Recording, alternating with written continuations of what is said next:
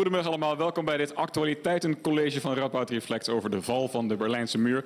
Dat is deze week 30 jaar geleden en dat was toen ook op een donderdag, realiseerde ik mij vanmorgen. Dus we zijn hier in dezelfde week op dezelfde dag samen.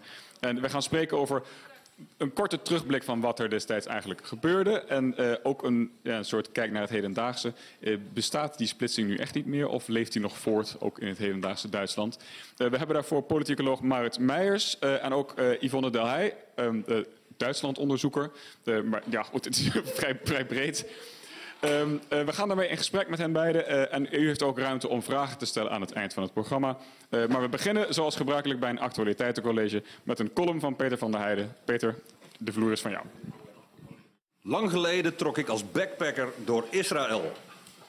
Een wat merkwaardige opening misschien voor een column over de Berlijnse muur. Maar geloof me, ik kom er wel. Lang geleden dus trok ik als backpacker door Israël. En voordat u nu beelden van een al te jeugdige columnist voor uw ogen krijgt, Aangezien ik, zoals met alle leuke dingen in mijn leven, ook hiermee nogal achterliep, was ik ongeveer zo oud als onze lieve, uh, onze lieve Heer was toen hij voor het laatst daar liep. 33. Een omineuze leeftijd in die contraien. Zeker als je zoals zoveel daar een messiascomplex hebt. Maar dat had ik toen in ieder geval nog niet. Maar goed, mijn leeftijd doet er niet zoveel toe. Wat er wellicht wel toe doet, is het feit dat de Berlijnse muur er al niet meer was. En vooral dat ik daar in Tiberias in een hostel verbleef met een voormalige Oost-Duitser. Ik vroeg hem, subtiel als ik ben, of het voor een Duitser niet ongemakkelijk was daar in Israël. Die twee volkeren hebben nogal een geschiedenis, waarop hij mij niet begrijpend aankeek. Dus legde ik het er maar eens uit, dat van die nazi's en die joden. Nee hoor, dat was niet ongemakkelijk, antwoordde hij prompt. De nazi's, die woonden namelijk in West-Duitsland. Hij kwam uit het andere deel. Jaren na de val van de muur tuinde deze verder niet echt onintelligente man. Hij was gepromoveerd computerwetenschapper of zoiets. Nog altijd in de communistische propaganda waarmee hij jarenlang was vergiftigd. Het was geen muur om Oost-Berlijners binnen te houden. Nee, het was een muur ter verdediging tegen nazi-infiltratie uit het perfide Westen. Een antifascistische Schutzwall. Zelfs mijn opmerkingen dat de muur stamde uit 1961 Zo'n 30 jaar na de opkomst en 16 jaar na de val van het nazisme. En dat er wel mensen proberen van oost naar west te vluchten en daarbij zelfs werden doodgeschoten, maar er verdomd weinig mensen de reis andersom wilden maken, brachten hem niet op andere gedachten. Ik denk nog vaak terug aan deze ontmoeting aan de oevers van het meer van Galilea. Al is het maar omdat deze voormalige Oost-Duitser een van de weinigen was die daar zonder Jezus-obsessie rondliep. Op de plek waar onze lieve Heer over het water gelopen zou hebben. Waar ik me gezien de prijzen van de daar aangeboden, aangeboden boottocht over het meer van alles bij kon voorstellen, maar dat terzijde. Het was een sympathieke kerel, maar historisch nou niet bepaald al te nozel. En nu heb ik het natuurlijk weer over die Oost-Duitser en niet over uh, Jezus natuurlijk. Maar wellicht beschikte hij, die Oost-Duitser dus, over voorspellende gaven. Want 30 jaar na de val van de antifascistische Schutzwall zou je bijna denken dat we wel een nieuw muurtje kunnen gebruiken. Juist voor dat doel. Bescherming tegen extreem rechts. Tegen fascisten, tegen nazi's. Met name in het voormalige Oost-Duitsland lijkt het neonazisme een flinke aantrekkingskracht op de in de westerse vrijheden teleurgestelde bevolking te hebben. Geweld tegen asielzoekers en andere Einwanderer en het bedreigen van democratische politici of erger. Het vindt in heel Duitsland plaats, wat zeg ik, in heel Europa en zelfs nog verder buiten. Maar in de toch al niet meer zo nieuwe, nieuwe bondstaten lijkt het net iets vaker voor te komen dan in de rest van het land. Het blijkt uiterst moeilijk om tolerante burgers te kweken na decennia van eerst nazistische en later communistische onderdrukking.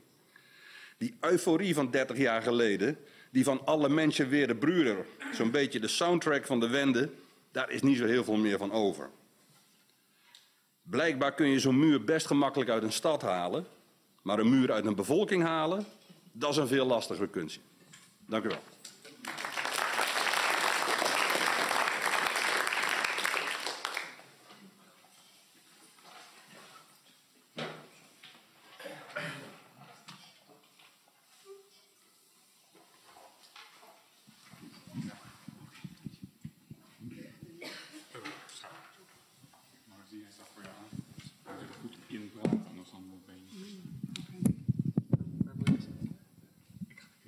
Goed is. jullie daar. Zo, ehm, dan gaan wij van start. Ehm, we hebben een, uh, een, een, nog één fragmentje voor jullie klaarstaan. En dat, dat is een fragmentje dat uh, gaat over de, de, de spark of de trigger. Hoe noemen we dat het goed Nederlands? De aanleiding, moment. het moment uh, waarop de muur klaarblijkelijk viel. dat was niet een heel erg gepland moment, volgens mij. Yvonne, heb jij een klein beetje achtergrond daarbij? ja. Nou, um, ehm, 9 november. Ja, is dat goed te verstaan? Horen jullie dan iets? Oké. Okay. Oké, okay, 9, 9, november.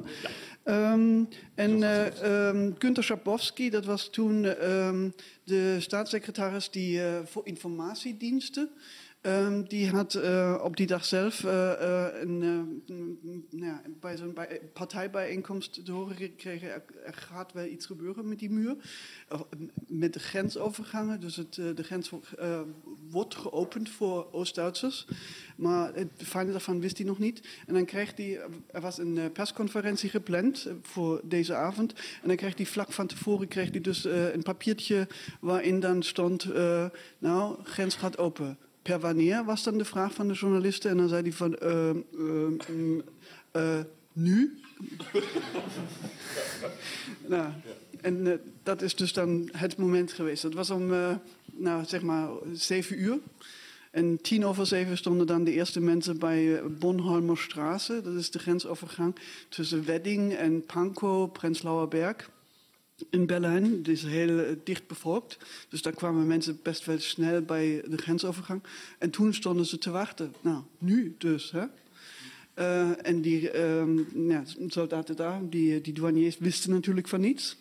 Nou, tegen uh, negen hadden ze dan een besluit genomen: oké, okay, op vertoon van een paspoort met stempel erin. Wat ze op dat moment trouwens niet door hadden, dat met die stempel daarin zij in principe uitreisden om niet weer terug te kunnen komen. Dus met zeg maar, alleen vertrek. Uh, nou, dat hebben ze dan nog anderhalf uur volgehouden, dat stempelen. Um, en, uh, en dan was gewoon, waren er zoveel mensen dat dat gewoon open moest. Ja? Nou, dat is dus het verhaal van 9 november. Laten we dat warrige moment nog even terugkijken. Een heel kort fragmentje hier. Destiny was knocking. Krenz gave Schabowski a folder and said, here's something for the press conference, Günther. Schabowski went off with it without reading it. He then read it aloud without knowing what was coming. Er wusste nicht, was er vorlas. Private travel outside the country can now be applied for without prerequisites, conditions, or family relationships. Permits will be issued on short notice. The hall was in an uproar. An Italian journalist jumped up and asked, Herr Schabowski, when does this go into effect? And Schabowski looked over the top of his glasses and said, what I read here is without delay, starting now. As I understand it, it goes into effect immediately, without delay. okay. Nou, en al dus viel de muur. Uh, maar het is natuurlijk niet, uh, ik kon het niet geheel uit de lucht vallen. Zo'n man krijgt niet een document als dit in zijn handen uh, zomaar. Hè. Dus er broeide al wel iets. wat zijn de achtergronden? Ja, mm, de achtergronden. Sorry. Je had, nou, om het kort te maken, zijn, zeg maar, er was een soort van um, um, burgerbeweging, uh, zo'n ja, burgerbeweging in de DDR gaande. Dat begon in mei 1989 in verband met de kommunale verkiezingen. Er was voor het eerst dat er um, een soort van groeperingen waren die dus op eigen beleid dan uh, bijhielden van of uh, die verkiezingen wel uh, rechtmatig waren of niet. en dan kwamen ze dus daarachter, zeg maar, ze hadden dan zo mensen die, dan, op, die dat observeerden, die dus dan bijhielden van, hé hey, wacht even, hier, hier kan iets niet kloppen. Want het resultaat van die verkiezing was zoals altijd, de hele bevolking staat achter deze regering en er komt dus geen verandering. Ehm, dus er was onvrede in het, in het volk. Wat dan ook aantoonbaar, zichtbaar werd door dus die uh, uh, observaties van deze ehm, burgerbewegingen. Eh, maar daar kon je dus niks over terugvinden in de media, in de officiële media. Daar waren geen berichten. Um, dus ja, het was natuurlijk, hoe, hoor je dat dan? Nou, dat waren dan bijeenkomsten in kerken bijvoorbeeld, die protestantse kerken, die zich daar zeer uh, bereidwillig uh, uh, zeg maar openstelden om dus groeperingen toe te laten om gewoon dat recht van vrije meningsvorming een ruimte te bieden.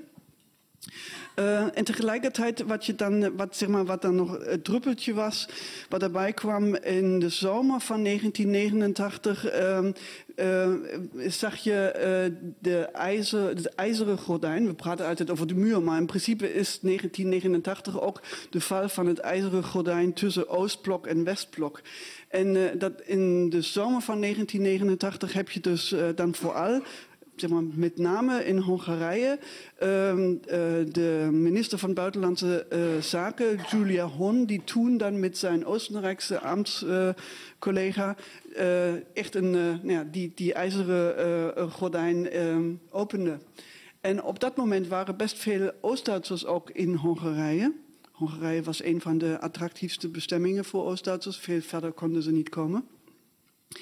Um, en die besloten dus onmiddellijk om dan te vluchten. En die vluchtelingsstroom die werd dan steeds groter en groter en groter. Ik heb dan, zeg maar, als je nog wilt, een paar cijfers daarvoor. Dus zeg maar, voor deze zomer, daar begon het eigenlijk mee. Dan, als je daar beelden uh, in de media terugziet uit die tijd, dan krijg je echt zo toestanden zoals wij dat dan in 2015 zagen van toen half Afrika dan hier die kant op trok. Ja? Dat had je dan toen, uh, nou, van Oost, uh, Oost-Duitsers voornamelijk, die dus uh, uh, niet meer in de DDR wouden blijven en dus naar een mogelijkheid zochten om naar het westen te komen. Via Hongarije, via Tsjechië, via, via Polen. Dus het was een ran op die ambassades van de Bondsrepubliek in, in die landen. Dus, dus er broeide sowieso iets. Uh, verandering zat er aan te komen, maar dat het kwam op het moment dat het kwam, bleef onverwacht. Uh, het, het, schijnt mij toe dat de meesten van u in de zaal uh, dit bewust meegemaakt hebben. Um, ik ben zelf net iets te jong daarvoor, helaas. Um, maar beide sprekers hebben op een bepaalde manier ook wel een, een, een band met, met deze gebeurtenis. Want jij bent in Dresden opgegroeid, maar heb je hier iets van meegekregen destijds? Of je was toen al weg toen? Um, ja, ik ben in Dresden opgegroeid. Ik ben uh, uh, jaargang 67, dus ik was ook al uh, zeg maar, bewust daarmee bezig. Alleen ik was toen inderdaad al weg. Ik ben in 87 weggegaan. Daar was ik 19. Dus net voor mijn twintigste verjaardag.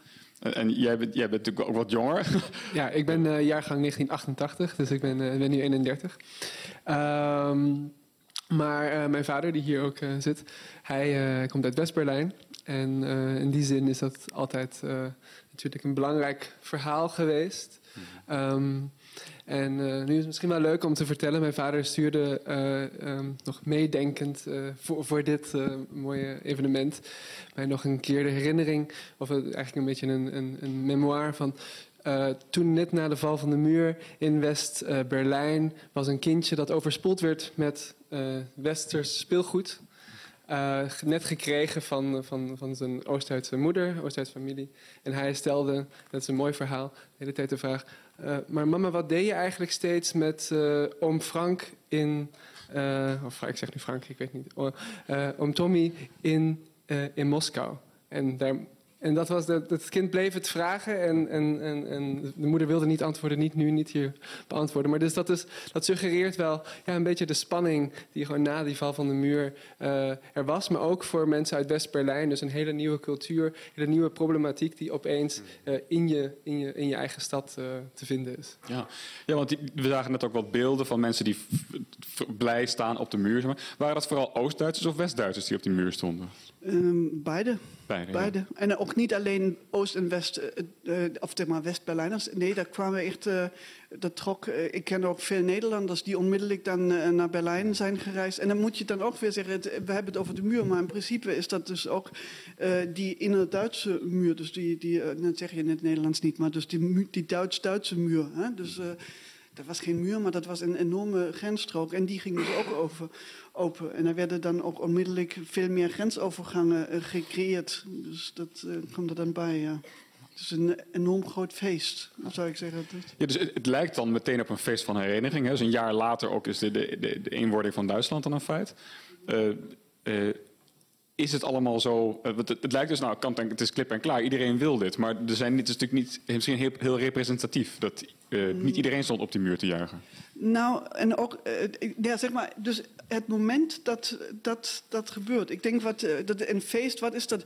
Um, ja, dan misschien een persoonlijke herinnering. Ik zei al, ik was dus op 89 was ik dus al best wel volwassen. Ik zat op die vrijdagochtend na 9 november zat ik in de auto. Dus want ik heb dat gehele verhaal heb ik dus verslapen. En ik zat in de auto uh, nou, en dan heb je dus uh, nieuwsberichten, eerste nieuwsberichten op de radio.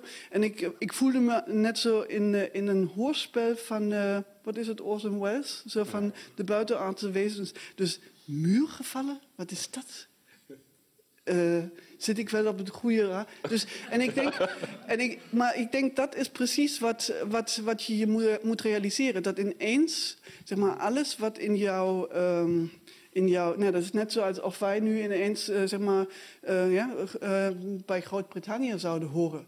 Wij nu met z'n allen? Ja, maar wat, wat betekent dat dan? Hebben we dan nieuwe paspoorten nodig? Wat, ja, dus een soort van nieuwe realiteit, irrealiteit. En, en dat is ook zeg maar, dus dat uitzonderlijke van deze situatie. Dus er is nu in principe alles mogelijk, niets, geen regels die dan gelden dat, dat creëert precies uh, ja, die, die sfeer die dan na 9 november bestond. Dus sowieso erg onwennig. Dus jij sliep en Angela Merkel zat in de sauna volgens mij die avond.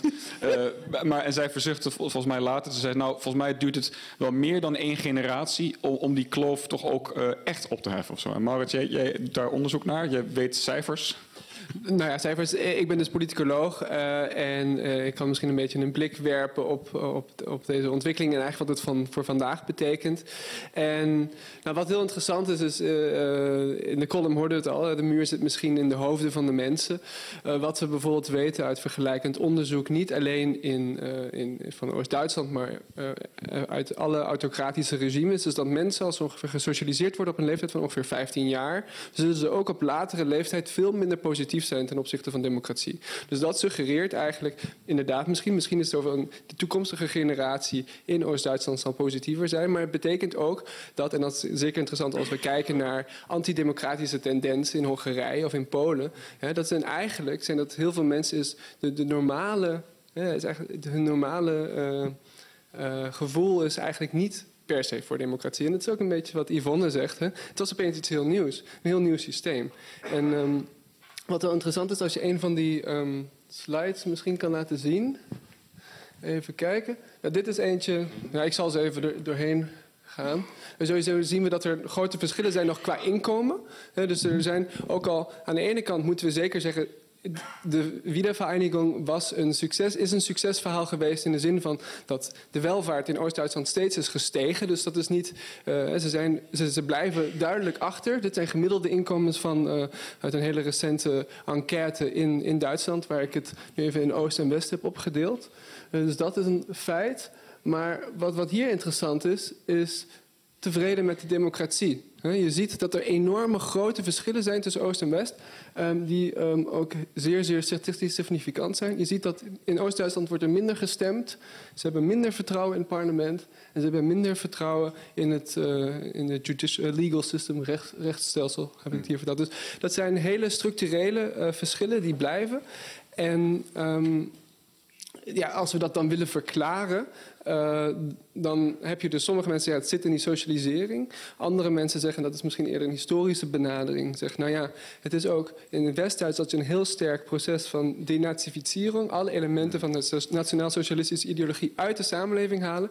En zoals in de column ook al bleek, uh, een mooie column van, ja, voor Oost-Duitsland, voor veel Oost-Duitsers was dat iets wat hen geleerd was. Nou, dat was niet bij ons. Wij zijn er niet voor verantwoordelijk. We hoeven geen geschichtsaufarbeitung. We moeten niet gaan kijken naar onze eigen ziel kijken en een schuldcultuur ontwikkelen. Want dat heeft niks met ons te maken. En dat is denk ik wel heel. Um, dat, ik ben misschien niet de beste om dat verhaal te vertellen, omdat ik politicoloog ben. Maar dat is volgens mij toch ook een van de verklaringen. Want jij had het daar ook over in, in, een e-mail die je stuurde. De, de, slachtoffer, of het gevoel van dat je slachtoffer bent van de ontwikkelingen. Dat speelde misschien meer in Oost-Duitsland dan in West-Duitsland? Nou ja, um, oké, okay, dat is dan eigenlijk nog een ander punt. Maar, eh, nee, eh, want op het moment dat, dat uh, er dus zeg maar, zo onverwacht uh, deze muur open uh, gaat... en jij dan dus in zo'n ja, in zo'n stream van... of hoe heet dat, stroom van, van de geschiedenis terechtkomt... waar dan ineens van alles gebeurt. Ook zelfs die burgerbeweging die daar dus dan al was... en die zich steeds sterker ook politiek organiseerde... Dat is dus zeg maar, eigenlijk de be beweging waar Angela Merkel dan ook uit voortkomt. Hè? Die dan bij Democratische Aufbruch uh, eerst uh, uh, lid was van, een partij die dus inmiddels niet meer bestaat. Maar dat, dat is dus die tijd waar, waar mensen ook, ook hoop hadden op veranderingen. Maar die dus dan door die geschiedenis, of was, de, de, de grotere gebeurtenissen, zoals zeg maar de economische ontwikkelingen. DDR was failliet. Dus, nou, allemaal dit soort dingen die dan ertoe leiden dat ze zich slachtoffer voelen. Maar dat is dus een andere ontwikkeling. Zeg maar, dus waarom, voor mij is dat verschil denk ik anders. Omdat ik die beslissing weg te gaan eerder had genomen. Dus voor mij was dat een, een actievere stap. Um, en dat is anders. De, en dat zie je in elke familie. Ja, mijn moeder die dus thuis is, uh, thuis die dus in Dresden is blijven wonen voor haar was eh, dat hele proces van, eh, van, van die um, vereniging een hele andere dan nou voor mij aan de, aan de andere kant van. Uh, ja. Maar terug naar het verhaal van Maurits. Ik denk dat, ja, dus dat, mis, dat wantrouwen in, in de democratie heeft zeker ermee te maken van hoe je gesocialiseerd bent. En inderdaad, nou, dat wat we ook in de column al hoorden, zo van de nazi's zaten aan de andere kant, dat was um, voor een deel, en, en uh, ja, daarmee zijn we opgegroeid. Dus dat was ook zo zeg maar een beetje, een beetje um, zo polemisch, kon ik dat ook zeggen van ik, hoezo, ik ben antifascistisch opgegroeid. Hè? Hmm. Um, maar dat, dat, wil ook niet zeggen dat wij niet oog hadden voor. Dus in, in, in, um, op school kregen in, uh, in de geschiedenisles wel onderwijs over de Tweede Wereldoorlog en over die gebeurtenissen. Maar altijd vanuit het communistisch perspectief van: kijk, en om die reden, omdat het zo erg was, hebben we, na, hebben we nu dat alternatief nodig. Wij zijn het alternatief. Wij zijn de toekomst. Wij zijn dat communistische andere Duitsland. Dus nou, dat, dat idee van dat het ook gekoppeld is aan elkaar. En dat je dus ook fascisme is, uh, daar krijg je een stukje van marxistisch uh, um, ja, gedachtegoed erbij. Fascisme is het hoogste stuk, zeg maar de topvorm van kapitalisme. nou, dan zit je bij eigendom ja, en van wat betekent dat dan. Nou, dus ook, ook van hoe gaan we daarmee om? Als we nu weer terug moeten naar privé-eigendom, ja, maar wacht even, dat is, dan, dan, gaan we toch terug. Daar willen we helemaal niet meer heen. Mhm. Wij waren toch juist zo vooruitstrevend. En, en, ja. ja nou, ik wilde nog op één ding aanhaken wat je hier voorstelt. Want dat is ook heel interessant. Hè? Want uh, je, je, zei zelf, jij bent op jonge leeftijd dan uit het oosten uh, weggegaan. En dat is iets wat je over het algemeen heel erg ziet. Hè? Je ziet hier grote verschillen. Um, die verschillen komen ook deels dat mensen, dat de hoger opgeleide, dat de jongere mensen uh, dat er echt een ware brain drain is uit Oost-Duitsland. Die gaan naar de steden. En um, nu, uh, er welke steden zijn er? Nou, er is Dresden, Leipzig, Potsdam. Um, Potsdam is eigenlijk hè, zit, is bij Berlijn. Dat zijn attractieve plekken om te wonen. Maar daarnaast is dat toch best wel beperkt. En heel veel mensen gaan naar het westen of, of naar Berlijn. En, uh, en dat zorgt ook voor deze grote verschillen. Hè. Het zijn, zoals jij ook zei, het, zijn, het is een bepaalde groep mensen die achterblijft. Hmm. Um, ja. Ja, en, en, zien we dat nu ook terug in uh, politieke voorkeuren uh, in Oost-Duitsland? Nou ja, kijk, uh, direct na die eerste verkiezingen in 1990, uh, Sachsen was altijd uh, van oudsher sociaal-democratisch. En het grote ja, probleem na de, na de eerste verkiezing was dat geheel Sachsen dan um, christelijk-democratisch koos. De CDU was ineens de grootste partij. Hoe kan dat nou? Wij waren toch nooit, waren toch nooit rechts, we waren altijd links. Dat krijg je dan ook bij Wolfgang Engler, een hele bekende Oost-Duitse socioloog, die dan zegt van, uh, dat, dus dat het een patroon wat doortrekt. Ik had het nu over de verkiezingen in 1990, dat was de eerste uh, verkiezing. Dan in die nieuwe samenstelling. Maar in de laatste uh, Bondsdagverkiezing van 2017, uh, Wolfgang Engler, die socioloog, die dan zegt van uh, ja, in, ineens hè, wordt uh, AFD dan de op twee na grootste partij in, in Oost-Duitsland. En dan zegt hij van hoe kan dat? Hoe kan van links ineens rechts worden? Dat, dat, dat zijn wij toch niet? Ja, ja dat, dat, is een goede vraag. Hoe kan dat? En ik denk, ja, dat is wel opeens. Hè. De AFD is opeens uh, uh, in een tijdbestek van ongeveer zes, vijf, zes jaar een, een, een, partij geworden die kan bestaan op, op federaal niveau. Hè. Dat is altijd, in Nederland is het heel makkelijk om een nieuwe partij te beginnen. Je, je, schrijft, je maakt een website en je zegt stem op mij. Uh, je, kan, uh, je kan met z'n tweeën zijn en je kan twee zetels halen of, of meer. In Duitsland is dat moeilijker, want je moet op federaal niveau moet je, je organiseren. Je moet in elk bundesland moet je organiseren. Je moet ook sterk lokaal organiseren. Dus dat hebben ze een aantal jaren gedaan.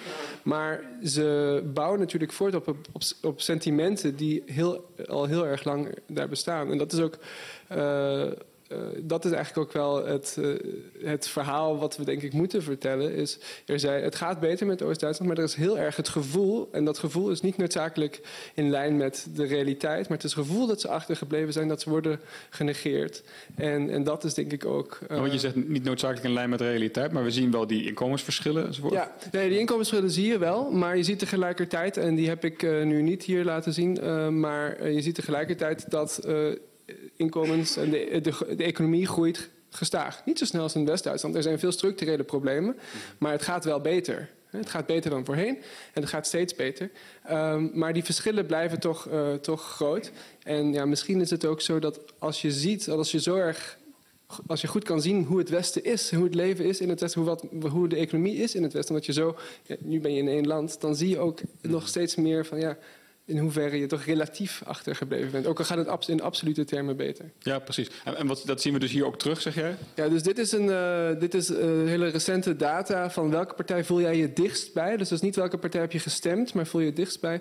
Um, en dan zie je inderdaad dat uh, in Oost-Duitsland het, het, wat verdeelder is gebleven. Um, maar je ziet wat heel interessant is, is dat zowel de, de AFD, die Alternatieve voor Duitsland, de radicaal-rechtse partij, en uh, die linken, dat uh, de opvolgerpartij eigenlijk van de SED, dat zijn de twee grootste partijen. En, en die verschillen, of de grootste partij, niet de grootste partij, maar dat zijn het, die, verschillen zijn veel groter dan, dan in het Westen. En dat, dat, is, heel, dat is heel opmerkelijk. Um, wat daarachter schuil gaat, zeker in, uh, voor de, die linken, daar, dat kunnen we nog begrijpen. Dat is ook waar we het over hadden. Over, hè, misschien was het vroeger toch nog niet zo slecht in economische zin. Um, maar voor de AFD zie je, wat, wat heel schrikbarend is, vind ik, is dat uh, hoeveel stemmen een, de AFD krijgt in een bepaalde gemeente, is heel sterk gecorreleerd met bijvoorbeeld uh, geweld tegen vluchtelingen. Dus dit zijn, dat suggereert niet dat alle AFD-stemmers uh, geweld uit, uitoefenen tegen vluchtelingen.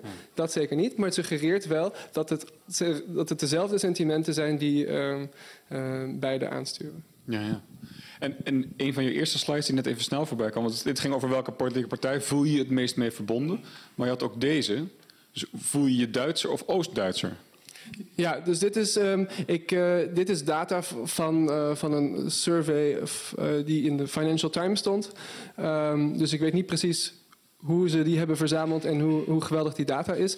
Dus, maar uh, als het klopt wat hier staat, is dat wel interessant. Je ziet dat uh, Oost-Duitsers zich uh, zeker in, in rond de 2000 eerder Oost-Duits voelden dan Duits.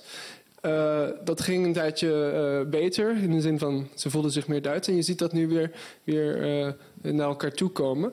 Um, en als dit klopt, is dat, suggereert dat natuurlijk heel erg. Dat gaat hier om identiteit. Bij wie hoor ik? Mm -hmm. En um, ja, het is ook te begrijpen als jouw eh, kinderen en kleinkinderen het eerste wat ze doen als ze kunnen gaan studeren, ze gaan naar het westen of ze gaan werken en ze gaan naar het westen, dan is het ook logisch dat je zelfs niet alleen in de economische zin, in de politieke zin, maar ook in persoonlijke zin uh, voelt alsof je achterblijft. Letterlijk. Heel hartelijk dank jullie beiden. En ook uh, Yvonne, dank voor deze leestips die op de PowerPoint-slide verschenen zijn. Uh, Yvonne, Maurits, heel hartelijk dank. Fijn dat jullie gekomen zijn allemaal. Hou de website van Radboud Reflex in de gaten voor, voor meer. We hebben helaas niet meer tijd voor meer vragen, maar komt u vooral even naar voren als er nog iets is blijven hangen. Tot de volgende dank, keer. Dank voor jullie interesse.